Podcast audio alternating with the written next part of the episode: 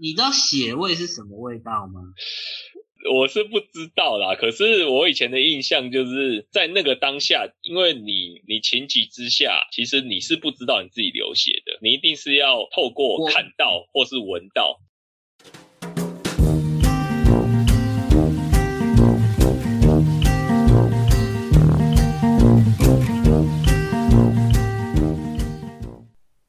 欢迎收听本集的江湖尬聊。本集的江湖尬聊将延续前一集的访谈，访问我的前同事 Bernie。这一集会请他聊聊有关他过去曾经外派柬埔寨的工作经验跟有趣的事情。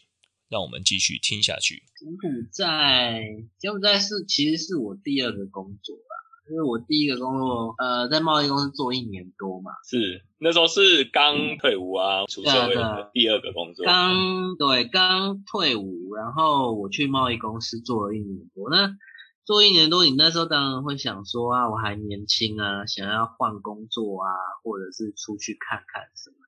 然后那时候又刚好遇到那个零七零八年就是金融海啸，不过其实是。就是我离职之后，那个刚好是金融海啸的时候，我好像是零八年下半年，那时候很惨。那对对，我刚好就是我离职的时候，好像也差不多是这个时节，就是五月六月这样。后来工作没有那么好找，我就想说啊，反正也年轻，然后试试看外派，然后就那个去柬埔寨。而我选柬埔寨其实是有原因，因为我那一年，我那一年初我才去柬埔寨自助旅行。哦，是哦，所以对，所以其实是所以你有一定的熟悉度，你有对那个大概的感觉，你你大概知道如果去的话，对的，我已经有先去过了，所以我不会觉得太陌生或害怕，所以我才想说好去。可是也是人生也是有很多你意想不到的事情，真的。因为当时那个总经理跟我说，他说那那个我们就一起去啊，我我带你去这样子，我说好啊。然后他后来又说什么啊，他临时有事什么什么的，那你要自己背。哦，我想说哇，我长这么大还没有真的自己一个人背过，那个大概真的是我第一次自己背。后来当然我们有很多的经验，就是可能出差啊干嘛你就自己背嘛，你觉得啊没什么，可是。对对于那时候二十几岁的初出茅庐，初出茅庐，二十七岁 ，OK， 对、嗯，因为其实我出国也是蛮晚才出国的，我是念研究所，我们老师带我们去那个研讨会，对，才有机会出去，不然真的到自己有有能力，或者是像这样子，因为工作自己要飞，其实都是蛮后来的事情，蛮后期的，对对。然后好，那就自己飞嘛，我想说啊也没关系，反正就自己飞，然后。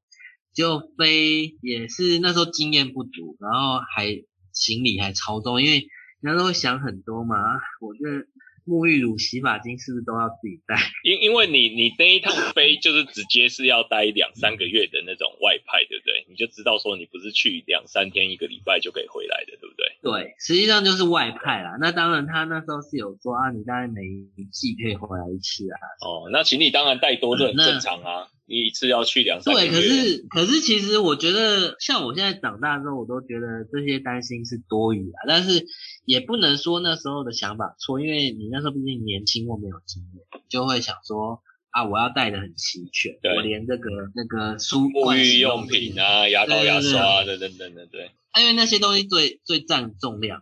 对，实际上是不用啦，因为你到当地都也有的嘛。然后我。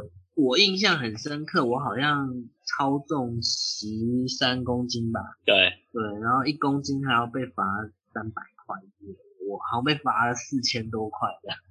你你你是说在台湾上飞机前就被罚了？对啊，对，了解。在台湾就被那个长荣也罚了四千块。了解。然后去更扯的是，就是我等不到人来接我，然后我当时也我当时也很蠢，就是我怎么没有想到说要先跟公司要一下那个当地联络人的对对联络电话还是什么的，对，至少我可能我到了当地，也许我换美金还是什么打公共电话 whatever 任何的方式我可以去联络那个人嘛，对，但是我也没有那个人的长相，也没有那个人的联络方式，我就飞了。然后我在机场也是哭等了大概两三个小时，然后后来他们终于有人出现，而且我觉得这个相认超就是也是超荒谬，就是他也是说你是谁谁谁吗？然后我说你们是什么什么公司吗？然后我说对，我在这里等你们。他说不好意思，我们刚刚那个轮胎坏掉，去修轮胎。了解，哇，这真的是。我当时也有一度想说我要不要买机票回台湾算了，但是因为那时候长荣它也是一天只飞一班，了解，它可能是呃早上，例如说我们讲九点飞到那边，可能中午，然后它可能下午一两点，它就原班机就又飞回来台湾这样。了解，所以我别无选择，我只有在那边继续等，然后啊还好，终于就是等到有人来接我这样。那我。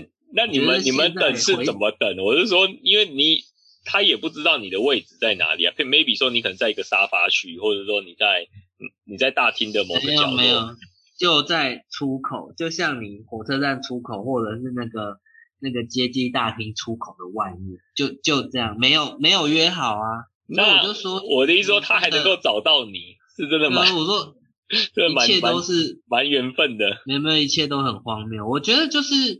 现在如果还有人想要外派，我觉得是也是 OK 啦，就是毕竟我觉得年纪不同，想法不同。如果我年轻的时候，我应该就时间重来一次，我还是会想要出去，但是可能真的有一些心理建设跟事前准备要做好，例如说，哎，从最基本这种联络资讯啊，谁会来接你啊，还是交通资讯什么的，这个都自己要先做一些功课。嗯哼，然后呢？接到你之后呢，展开了你的奇幻之旅。奇幻落难之旅，反正去去到了工厂，当然那个就不是一个太好的一个地方，对，对对，毕竟是工厂，对。因为其实它就是呃，当然它会有类似什么呃台台干宿舍吗？对对，台干宿舍啊，没错啊，也不完全是台干啊，因为当时他们的分法是新嘛，哦，就是新加坡、马来西亚的人的干部，通常就是只说干部，然后跟台湾，反正就是外籍的啦。嗯、通常应该外籍应该会是白领为主嘛，对不对？当做干部为主。哎、因为因为这样讲，就是我去是做纺织业嘛，对不对？那你要知道纺织业的那个脉络，就是说早期可能台湾很强啊，然后后来因为那个成本的考量，产业外移到大陆啊，对，然后又后来就是也是同样成本的考量，就移到那个东南亚国家去，是，对。所以其实我去的 timing 就是很多产业从大陆准备要往东南亚动。对，没错。那那那个时候，等于说我们车班的那些班长，还有呃领班嘛，对，领班还有车班的这个就是主管，他们其实都是大陆来的。对，没错。那所以呃，刚刚讲了、啊，新马台湾是住前面的宿舍，对，然后大陆的就住后面的宿舍，对。但我觉得其实这个分法就还蛮明显的啦，就楚河汉界嘛，就是对。仿佛仿佛你们那个台湾新马是稍微高级一点的人种，因为毕竟这是台台厂嘛，就是台商的台厂嘛，对不对？母公司是在台湾的，对，没错。对，然后他后面的宿舍可能就是可能是四人一间啊，那些领班就是四人一间这样。对，那前面这个台干还有新马的一些干部，因为那时候厂长是马来西亚，啊、呃，是没错。对，然后还有一个。课长吧，也是马来西亚人。那像他们那种稍微高阶一点的，他们就是一人一间。哦，对。那像我这个是算储备干部去嘛？对。我就是跟另外一个也是海外干部两个人。对。对你知道为什么我为什么我对那个有点概念？是因为我那个前几集我有访问我一个同学，他就去印尼，他也是成衣业，然后他也是十年前就去了，然后现在就是娶了。印尼的老婆在那边落地生根，也当当到厂长这样子。他就是零八年，对，就是零八年就去的。对，他就是去印尼，他在印尼三宝龙，他就猪猪，就是其中里面我的访谈有一集就是跟他访问，所以我就这十几年我都陆续有听，就是等于是说耳濡目染啊，他都跟我讲一些纺织业的东西，所以我就对你刚刚讲的产业外移啊、新加坡、马来西亚那些、嗯、那些包含大陆扮演的角色，我都很熟悉，因为他都有跟我讲过。也没有错，因为我去的那个时候，其实我们我那时候的公司它有两个厂啊，一个就在柬埔寨嘛。然后另外一个人他就在印尼，然后呃，所以那个那个 timing 没有错，就是那个时候很多的厂都往就是像柬埔寨、印尼这些国家在移动。然后呃，我记得我那时候是做那个运动，我们像我们印尼厂他们就是做成衣，就是呃比较像女生的那种比较时下流行的套装啊，对，什么的，就是 for fashion 用的。但是我们柬埔寨那个厂定位是说要接一些运动的订单，所以像那时候我接艾迪达，对，还有接 Puma 吧，对啊，所以那个那个一件衣服大概多少钱，我大概都知道。对，对啊，你在柬埔寨那个地方是离金边很远吗？我说你们的你们的厂区离离金边很远吗？我们就在金边啊，哦，那我就在金边的市郊这样，可以讲那感觉还、啊、还 OK 啊，我是说感觉至少。至少你回台湾什么的相对方便一点，至少你已经在他们的首都附近。要去搭飞机还是一段路啦，但是呃必须讲那个环境没有你想象的好，也许也许现在的金边好很多了。对，因为我毕竟我毕竟就是十年了，对对，我离开之后就没有想要再回去国家。哎、欸，那你为什么那时候会就是会想要再去柬埔寨？我是说，当你去那边旅游。你不就觉得反正相对来讲一定是相对落后嘛，那为什么你会觉得？我觉得这个就是要这个就是要跟那个大家讲一下，就是你如果要外派的话，肯定是你有一些 fantasy， 就是哦有一些想想象的空间或是未来的生活，譬如在外派期间未来会面对到什么样的环境，你都要有一些。就跟我们现在转职好了，转职的时候，你可能你当你 interview 到一间公司，你很喜欢的时候，你是不是会想尽就是各种理由来说服你自己说，哦，这间公司很棒，什么我要去，就是对，我觉得人有时候人就是都有一些这种迷失，对，对，当你你想要去做的时候，你都会用很多的理由来来说服自己，没错。所以外派这件事也是一样，就是说，当我们要去的时候，势必我的心中存在了许多的幻想，就是说，哎、欸、哎、欸、不错啊，趁年轻的时候出去看看，对不对？哎、欸，对，这样来回那个公司机票都帮我付尾了啊，对，然后里程累积啊，巴拉巴拉，有一堆微博。可是实际上要去看的是说，哎、欸，我。你你要有心理准备，是我去其实就是去工作。我想这个你也有很很多体悟啊，就是像你有去大陆当过台干嘛，对，那你你就会发现啊，来玩跟来工作来生活是完全不同的两回事。是啊是啊，没错啊。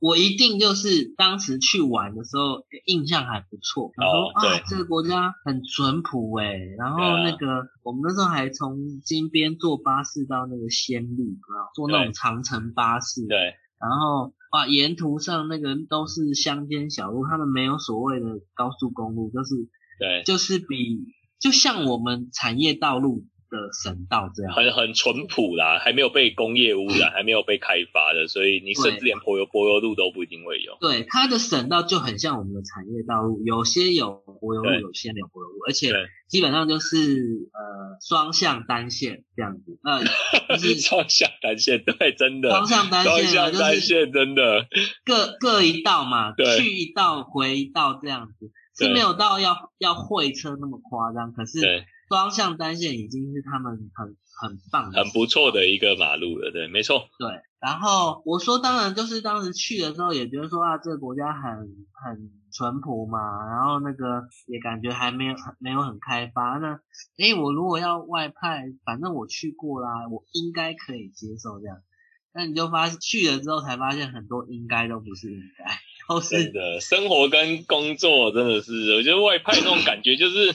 你即使在当地放假好了，你的目的都是为了迎接下一个上班日的的感觉，我我的感觉是这样，是你在那边放长假也好，放 weekend 也好，你的目的是为了你能够迎接下个礼拜一的到来。尤其纺织厂有像你同学讲过，就是实际上他礼拜六都是要开工，真的礼拜六要整天，就是我朋友，因为我同学猪猪他是讲说，平常是每天好像是上班到晚上八点还九点，然后礼拜六给个给个 favor， 就是你下午五点就可以下班，是这样。差不多啦，我们我们是没有到他们那么夸张到八九点，我我印象中是正规是上到晚上七点，但是如果你还有事情没有做完，例如说你要待到八点九点，那就看个人。当然你如果事情做完，你要早点回去休息，大概也是七点左右 OK 这样。哇、哦、真的硬真的硬不容易。没有，因为它其实是有一个时间的嘛，例如说对早上是六点半打铃吧。对。六点半就开始工作。然后六点半加四个小时，就像你早上工作四小时这样子。十点半这样。十点半打打中午铃去吃饭。对。然后到十一点半回来，然后十一点半回来再做四个小时到下午三点半。对。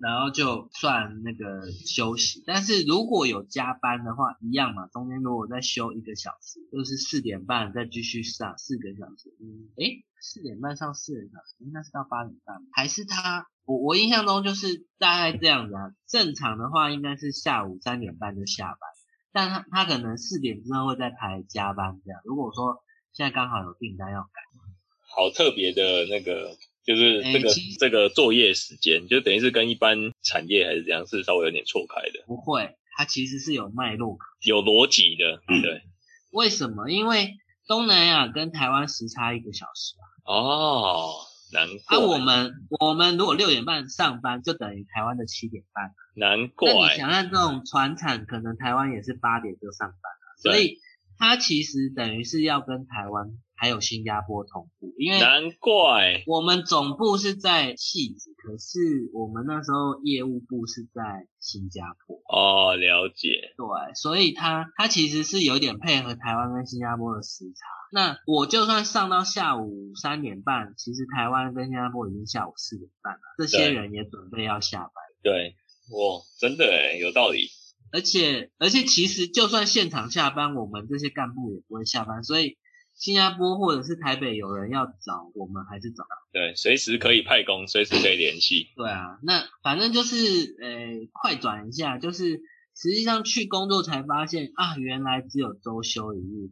啊，跟猪猪讲的一样，就是我可能礼拜六是可以做到下午五点就好，但是实际上我我真的有 holiday 也是礼拜天才可以外出，然后我们那时候还要签那个一整天的外出时间，哇，真的是很那个很压抑，而且跟跟念书一样，你外出还要签外出，要请那个课长跟厂长帮你签名才可以外出、啊。对，我懂，因为他会担心一些台派干部在当地的安全，就像我们那时候在昆山也是，你连假哦，就是台。大陆那时候不是有什么五一、十一，甚至过年还开始这种端午、中秋，反正有连假，原则上你都要先签外出单。如果你要出城市外的话，嗯，没错啊。然后就觉得很烦。那当然，我们那些就是待比较久，当然就会偷吃步啊。谁要自己、嗯、自己活在那个心中被掌控的那个的的情况下，对不对？不过就是要自己注意安全呐、啊，就是这样。对，真的啊，因为最后回来也是因为被抢。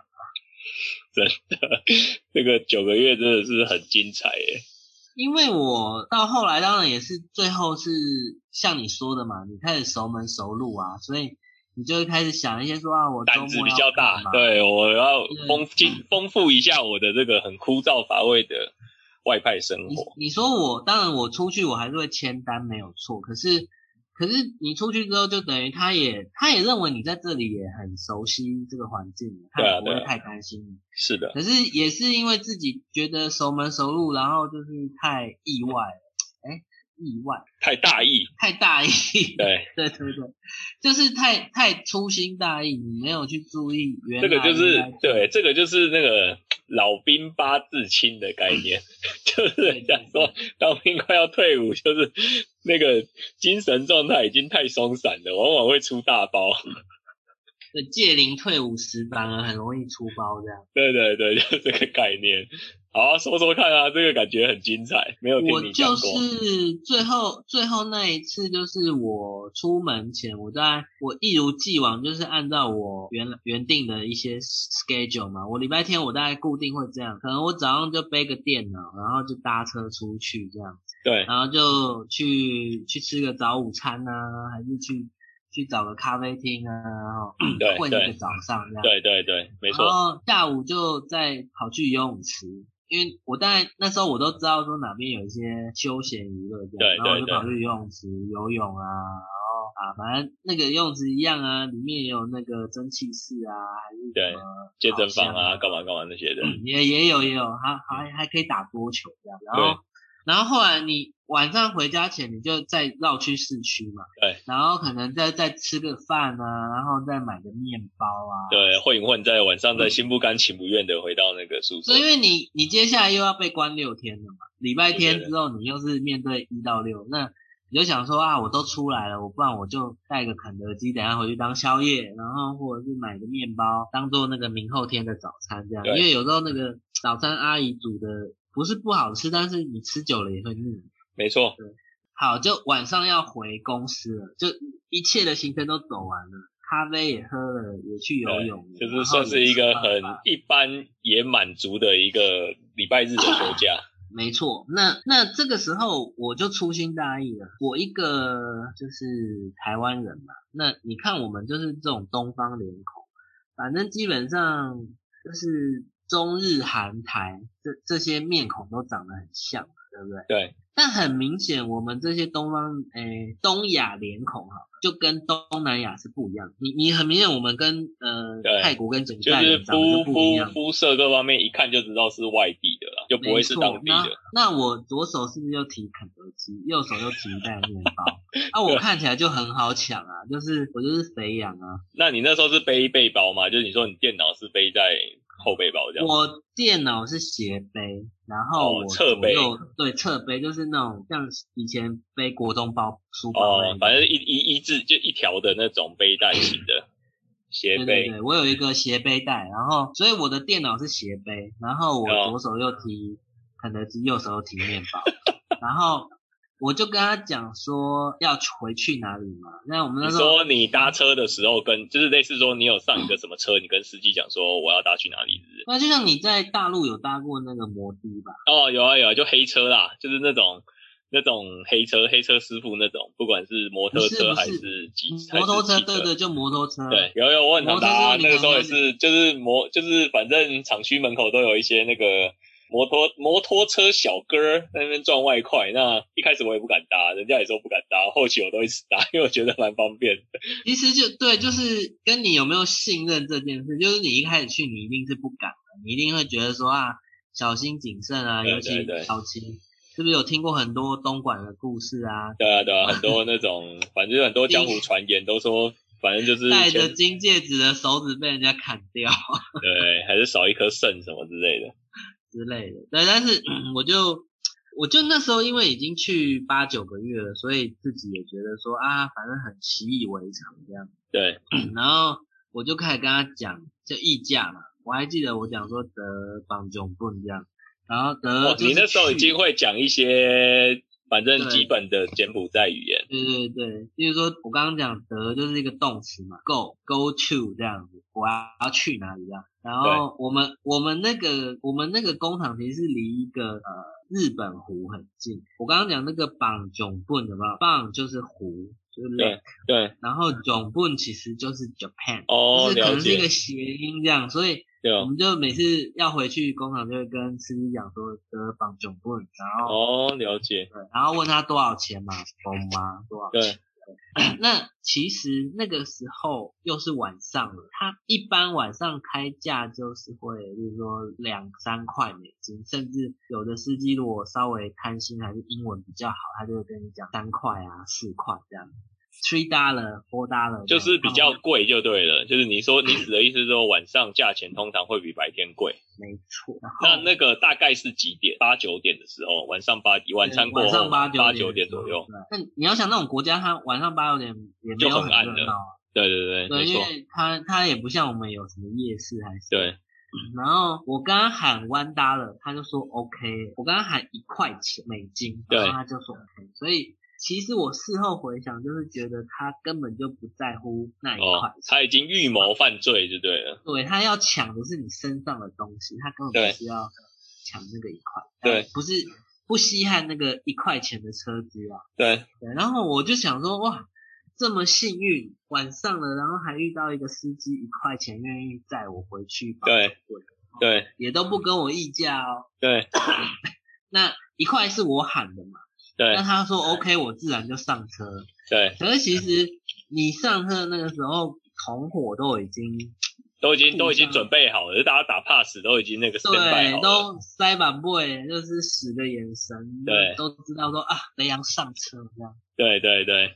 然后后来我就被载到暗巷了，然后你一进暗巷，你发现哎，他开的路线不对，对，你觉得有问题的时候来不及了，对，再过再过个两分钟，哎，没有的，没没那么短。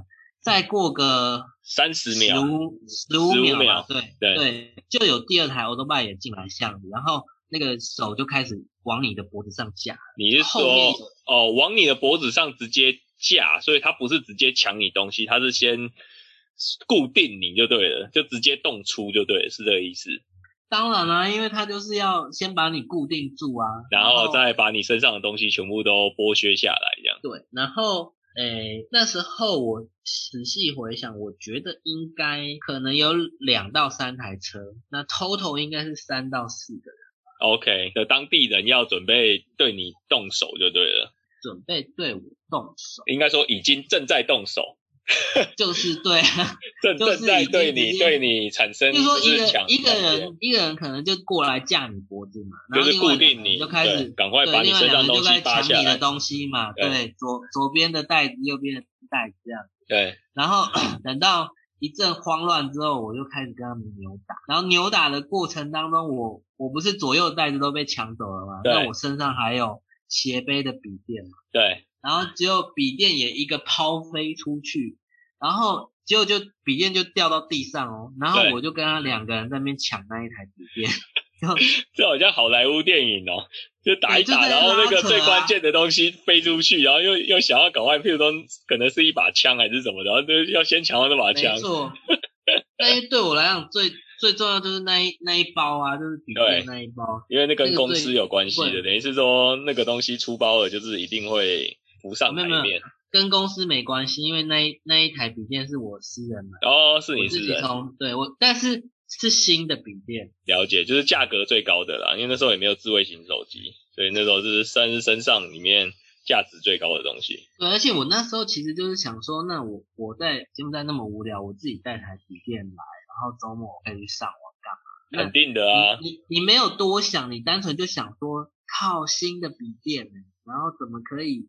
就这样被你们抢走这样，所以我才奔上去抢。可是就是因为两个人那边拉扯拉扯，然后他他最后他还是抢走了，但是我那个过程当中我就是不甘心，所以我用了一个肘子，就例如说你现在在我背后架住我的脖子，对，那我我被勒我也不爽，就是要挣脱，对，我就使出一个肘击，然后我的右手肘往后面打踹，对，我踹打，对，然后例如说打到你的肚子上这样，对，那你可能被我打了，就是踹了一一拳，对，一个肘击之后，然后你也不爽嘛，那他就又往我的肚子这里打了两拳，对，就打回去啊，当然就扭打了，就真的变扭打了，对，对，然后最后他可能他就用了一个钝器吧，哇，类似像类似像那种，你有没有看过锁？锁，对对对，锁欧多拜那种锁头大锁。我靠，有啊，当然有啊。因为我我以前刚回来的时候，我想说应该是用安全帽打我，可是我想说不对，安全帽再怎么样没有角度，对，如果会打到，对，会打到马上头破血流，应该应该是就是有角度的东西，一打然后再稍微拉扯，就是会头破血流。因为那时候有有流血。然后所以我就觉得诶应该是像锁头那样的钝器，对对。然后后来反正就是我就被打趴了，然后笔电也被抢走了。然后你你就摸后脑勺，你有闻到那个血腥味。哦，天哪。你知道血味是什么味道吗？我是不知道啦，可是我以前的印象就是在那个当下，因为你你情急之下，其实你是不知道你自己流血的，你一定是要透过看到或是闻到其他方式。我本来对对我我本来不知道我自己流血，对，而且我就想说，哎，怎么后脑勺湿湿的？然后我又想说啊，是因为下雨吗？还是刚刚地上有湿？然后我我扭打的过程我有沾到水？对，哎，没有，地上都是干的。对，然后我往后摸，湿湿的往前拿到那个手一看，对，没有看不到，因为在暗巷，暗暗的，对，乌漆嘛黑的看不到。但是我闻到一股铁锈味。哇！就是那女生不是缺血要补铁？哇！对，就是那个味道，就是你这好莱坞电影呢、欸？你这完全，你这个形容超超级好莱坞电影的。我一辈子忘记不了血的那个味道，是一个有一股铁锈味。然后，哎、欸，你从来也不知道这个味道，然后从小到大生物什么的也没有教你，你很自然本能反应知道说我流血了。对。然后你知道那时候浮出一个什么念头吗？就是我不要死在这里，我要活着回台湾。哇！你那时候就知道，应该说你那个时候是大量吗？很大量的量吗？就是喷血的那种那种血吗？没有没有没有没有到很大量，它应该有点像慢慢的 bleeding 这样子。慢慢 OK， 那你事后大概譬如说缝了几针还是怎样？事后我就去求救啊，我就按压着我的伤口跑到那个路边啊，喊 help， 了解 help 这样，了解。然后也是有好心人啊，你想呃一个地方有坏人就会有好，对。然后我那时候就被好心人载到那个一个诊所，然后我觉得可能他们这这些事情在当地可能是屡见不鲜，见怪不怪啊，肯定的啊。对，所以我一进那个诊所，然后那医生可能就开始淋酒精，然后帮你清创，把伤把伤口先脏东西先清除清除，然后就开始剪头发，然后帮你缝伤口。对，没错。我觉得就是反正就是留了一条命给我回来啊。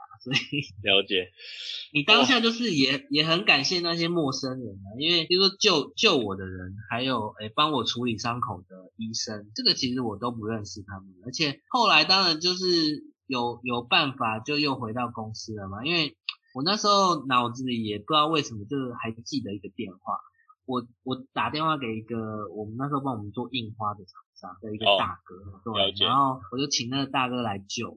然后那大哥就又帮我联络到公司，因为我们那时候你你也不会特别记当地的门号，也不会去记什么主管的手机号，对，顶多就记记能能能记住自己的就不就不简单了，顶多就记住自己新办的门号。对，但因为那绣花厂老板我很常联络，然后他号码又很好记，所以就刚好背起来。对，刚好背起来。然后那个我在医院就在诊所缝完针的时候。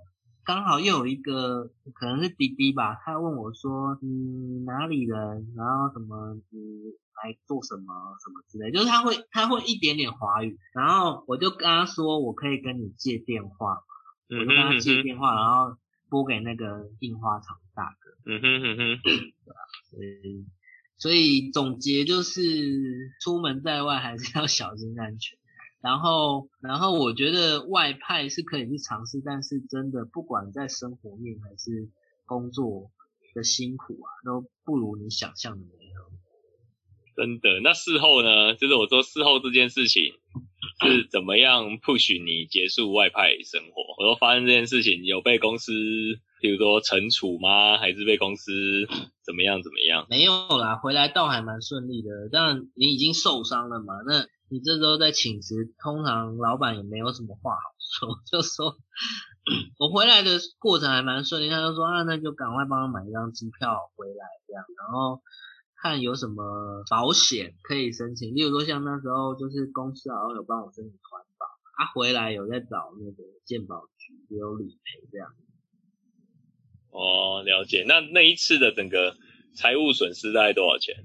那就是主要是电脑，就大概。主要是电脑，对啊，主要是电脑吧。我觉得 total 应该五万块左右吧，然后再来就是一些皮肉伤啊，因为当时我说那一台笔电是新的啊，我记得也应该也是有买个三四万吧，以前笔电还比较贵啊，不像现在。哦，我那个，我觉得大家这种在国外碰到的鸟事，真的说都说不完。对啊，我个人也是在大陆有碰过跟你类类似，反正就是大陆就有很多这种会设局啊，这种巷子里啊，或者说这种，嗯、它就会吸引你注意，然后你走进巷子里，然后马上就彪形大汉就会围过来，那围过来就说实在就是想要从你身上蹭好处嘛。就之类的，反正这种事情也是屡屡见不鲜呐、啊，或者什么打的师傅把你载到一个一个陌生的地方，然后就是准备剥你的皮啊，怎样怎样之类的。现在可能少一点啊，尤其之前那个之前不是大陆一个空姐滴滴打车被带带去怎么样之后，呃，还是屡见不鲜啦。然后像我以前，反正我以前同事也是，他我记得他来昆山找我出差，就是来昆山出差嘛，那当然我会招待他嘛。那他第二天可能要回台湾，他可能去上海搭飞机，那他可能就当天晚上住上海好了，结果就出事。他他也是一样，在上海最热闹的最热闹的那种，我忘记什么南京东路的那个步行街，然后整个皮包就被扒，等于是他所有身上的现金，包含一大堆信用卡，全部都被扒走，然后反正就是被盗刷就对了。我觉得其实我后来都觉得啦，掉钱还是即便是被扒，那那都小事。对啦，人身安全当然是最最伤害的。我是说，直接有一些受伤，真的是很。而且我我在柬埔寨被抢这一次，我最庆幸是我有两样东西掉，一个是护照，然后另外一个是相机。哦，因为相机里面当然记忆卡或者是照片嘛，对，有你的回忆。然后护照是因为我那天想说，我反正我就出去吃个饭而已，没有必要刻刻意带护照。但有时候确实你可能你在国外就是会想说啊，护照就是 I D 嘛，所以通常有时候出门好像还是会习惯带在身上。哦，了解。如果是出去旅游的话，但是因为那时候也是因为外派的关系，就想说啊，只是出个门吃饭，什么都不用带。那所以就因为这两样东西没有掉，我倒觉得其他财损就还好，就是大概笔电嘛，然后还有身上的一些钱，然后还有大概就是得到一些皮肉伤这样。哇，真的是辛苦了。哎、欸，你觉得在那个柬柬埔寨那边，他们的人？人民，我是说，譬如说文化啊、工作啊，他们他们是勤奋的民族吗？还是说他们有受到宗教，是受到宗教影响很大？还是说他们的民族性是怎样？我还没有去过柬埔寨。民族性就是非常的懒散啊、呃，就是比较东南亚的这种。那他们也是，他们宗教也是回教吗？还是什么教？佛教相关？佛教，佛教，对，主要是佛教，跟泰国比较像。了解。然后，但是你可以把它想成，比如说像现在可能还是二十年前的泰国吧，就是它应该是已经正在发展中，但是还没有发展那么好的一个一个国家。然后，但是人民相对来讲还是比较偏淳朴啦。当然，我是那边被抢，但是我觉得基本上那边的人还是蛮好的。只不过就工作上态度真的就跟华人不一样了，我们就是会比较。认真啊，或者是有责任感啊什么，那他们不会，他们会，例如说今天，呃，刚刚讲三点半打钟，哎，大家三点二十就在那边准备收机台哦，准备下班哦，然后哦，了解，一打钟就是大家女工们就是往那个，他可能还是要打卡吧，然后大家就是往拿着自己的卡往那个打卡机那边冲这样，然后就感觉要下班。了解，服服从性高吗？嗯。服从性算高啦，但是我觉得，嗯，那那个应该不是太大的问题，因为基本上你说你说工厂嘛，女工她就是车衣服而已啊，然后比如说仓库的员工，他主要就是帮忙搬货，你叫他们做什么，他们基本上都会做。嗯，了解，反正就是比较，我可以讲被动啦，就是服从性虽高，可是。就是讲一动讲一动做一动，然后反正就是按表操课，时间到，就是反正他也不会跟你那个，不会跟你多想。而且你你骂他还是你念他什么，他基本上也是笑笑的，对吧、啊？也不痛不痒，他不会跟你，对，他不会跟你 keep breathing 啊，生气什么不会。可是还有一件事就是，他们通常领钱的那一天，他们就会跑出去消费。哦，及时行乐行。对，然后他可能就没有钱，但是你会发现，哦就是、了解，哎，女工也有做那个水晶指甲哦，然后或者是说，哎，那个女工拿的手机好像比我的还好，哦，就是一拿钱就直接去消费，对，发薪水那一天不会加班，例如说假设是五号发薪好了，那一天就没有人留下来加班，都跑出去，可是他们他们吃的可以很随便了，已经不是。在我眼里看，已经不是简单了，是真的很随便。你是说他们平常的的吃对吃的需求就是很，就是真的是很随便。你看，像我们有自助餐店，对不对？对。那自助餐店，你好歹你也是拿个盘子打菜，或者是包便当嘛。对。那他们就是连那个便当盒或便当盘都没有。他们就用塑胶袋包，然后里面可能就一球饭，然后可能两样菜，汤汤水水这样。但是我们看了就会觉得， Well 是吞吗？了解，就是反正台湾人可能看到是吃不下去的，是是不太能够接受的啦。对，或者是他可能就是简单买个玉米啊，还是类似烤地瓜那种东西，就就是一餐的。这真的有点像早期的大陆。就是我说早期的大陆东南亚其实好像都都是这种风格，就是他的他的生活环境没有太好，但是这个他们也不以为意。对啊对啊，没错。一一旦领钱了，还是还是愿意去做指甲，还是愿意去买手机。嗯，真的，其实这是蛮辛苦的。我是说这整个经济环境不佳啦，所以真的只能够做一些这些小确幸的事情。对啊，所以反正外派就是会，你多少还是会有一些好处啦，例如说。我那时候很 enjoy 可能去 Riverside， 就是金边。你看像东南亚他们大概还是依依着那个湄公河啊，对，大河文化嘛。对，所以你你金边它之所以是会有首都，是旁边也有一条河。对。那我我我最喜欢就是周末可能去 Riverside 那边吃个早餐，对，点个蛋糕什么的，就是坐在那边很悠闲。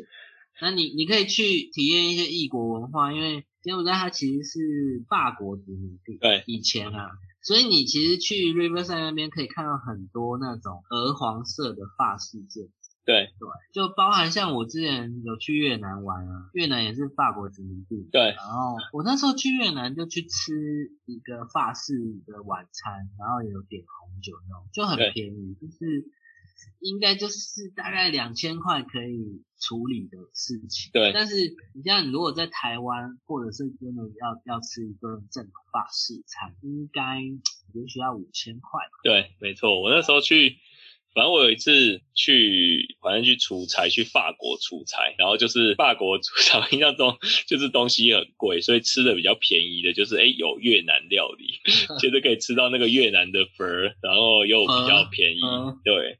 就是便宜，所以我对那个就是法国殖民过越南这件事很印象深刻。对，但是我就说反正去啦，就是还是可以看到当地的风土人情，然后也可以看到一些像法式建筑这种异国风情，然后还是要小心。有有存到钱吗？在那个短暂的岁月里，应该还是比台湾同期你如果留在台湾来的。来的存得到多一点点钱啦、啊，有存到一点钱啦、啊，但是因为就是回来之后也是在一边休息嘛，然后我后来我就回学校，所以那时候存的钱真的也不多，而且才去九个月。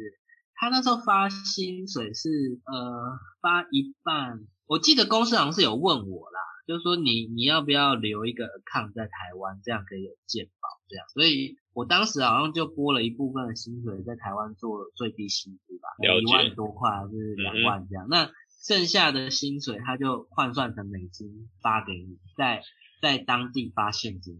对，我们那时候也是这样，我们那时候也是台湾，反正就是两边都会发啦。我好好像台干外派应该都会类似这样，因为他通常大家还是会希望有一个健保的身份，万一你如果就是要回来台湾就医就医，对对。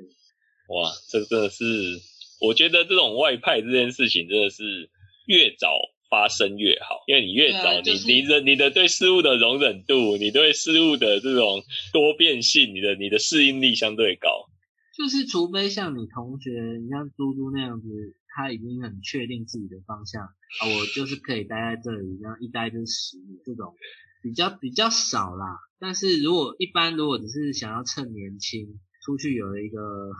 生活啊，工作上的体验，对，我觉得真的是趁年轻，然后反正就是去个一年、一年、两年都好啊。但是自己的这些心理建设跟一些事前的准备是要先做好。嗯，真的，我觉得越越那个真的是，我那时候去之前也是很排斥，嗯、然后去回来那时候二零一三年去。然后去回来就是觉得相见恨晚，就觉得、欸、如果这个经验在更早以前，那我会觉得更更珍贵啦。不过这种事人生就很难讲啦，就只是你没试过，你也不知道。对，而且我说搞不好当时征询你要不要去的时候，还有点心不甘情不愿。以前我们是那个啊，我们全部人都不愿意去啊，因为外派被视同污名化，那时候大家都污名化外派这件事，所以我们后来是抽签，然后我是中签的那一个。就知道我没有多心不甘情不愿去。对啊，但是实际上我觉得它其实就跟当兵有一点像，就看你怎么看这件事，实际上它都是一个一个过程或一个经验，没有、啊、没有绝对的好坏啦。那当然一定是有一些你你可以透过你的时间跟青春去换来的事情。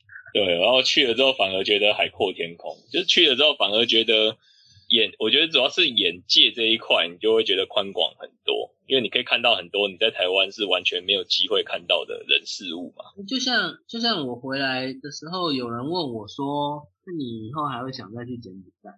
我说其实也不排斥，只是当然短期不会再去啊，因为你没有你没有工作或者是旅行上的需求，你不会特地想要再去。那当然旅行我也去过啦，就是我说那个我去之前刚好有去自助，那时候有去看那个吴哥窟。吴哥窟对，最有名的就是吴哥窟。但是难说啊，也许十年二十年，或者是等到届龄退休，你想要在旅游的时候，哎，你会不会想再去那个你曾经待过九个月的国家回去看一看，也也许 OK 啊。当然会啊，像我如果有机会再回去，假设有机会工作还是怎样、嗯、就是出差，如果再回去昆山，当然想要再去看一下当初那些店，就是那些很常去的那些店，就像我觉得好像台干都一样诶、欸、最大的消遣就是那个礼拜六礼拜天去市区找一家咖啡店，甚至说我们那时候很流行去市区住饭店住一个周末，就住一个晚上这样。嗯、我不知道你们流不流行，哦、我那时候很流行，就是礼拜一到礼拜五住宿舍，然后礼拜看挑一个晚上去享受，就像你讲的，可能花一点钱去享受比较好的、嗯、的饭店品质这样。我是没有，但是你做你说的这件事是我现在蛮想做的，就是以前以前 ，even 我现在我们现在不是外派，但是。以前我们会觉得说、啊、你干嘛周末花钱去住饭店，但我觉得诶那个好像心境上真的是不太一样。如果说我我一到五是在桃园这边工作，对，那我礼拜六可能跑去新竹或者跑去台北住个一晚的饭店，好像也还不错。对啊，其实就是每个我觉得价值观是一直在改变。你每个地方的心境啊，跟那个你就觉得哇，我一到五已经这么闷了，在厂区。我、哦、说我们我们以前六礼拜六也是要上班嘛，我们是上到半天啊，上到十二点，然后反正都那么闷了啊，那个就是怎么样在短短的周末犒赏一下自己，让自己的心灵富裕一点。没错没错。因为时间的关系，本集节目剪辑至此，欢迎你在 Apple Podcast 给予五星好评。并留言分享你对本集节目的想法与看法。江湖尬聊，期待下次与你空中相见，拜拜。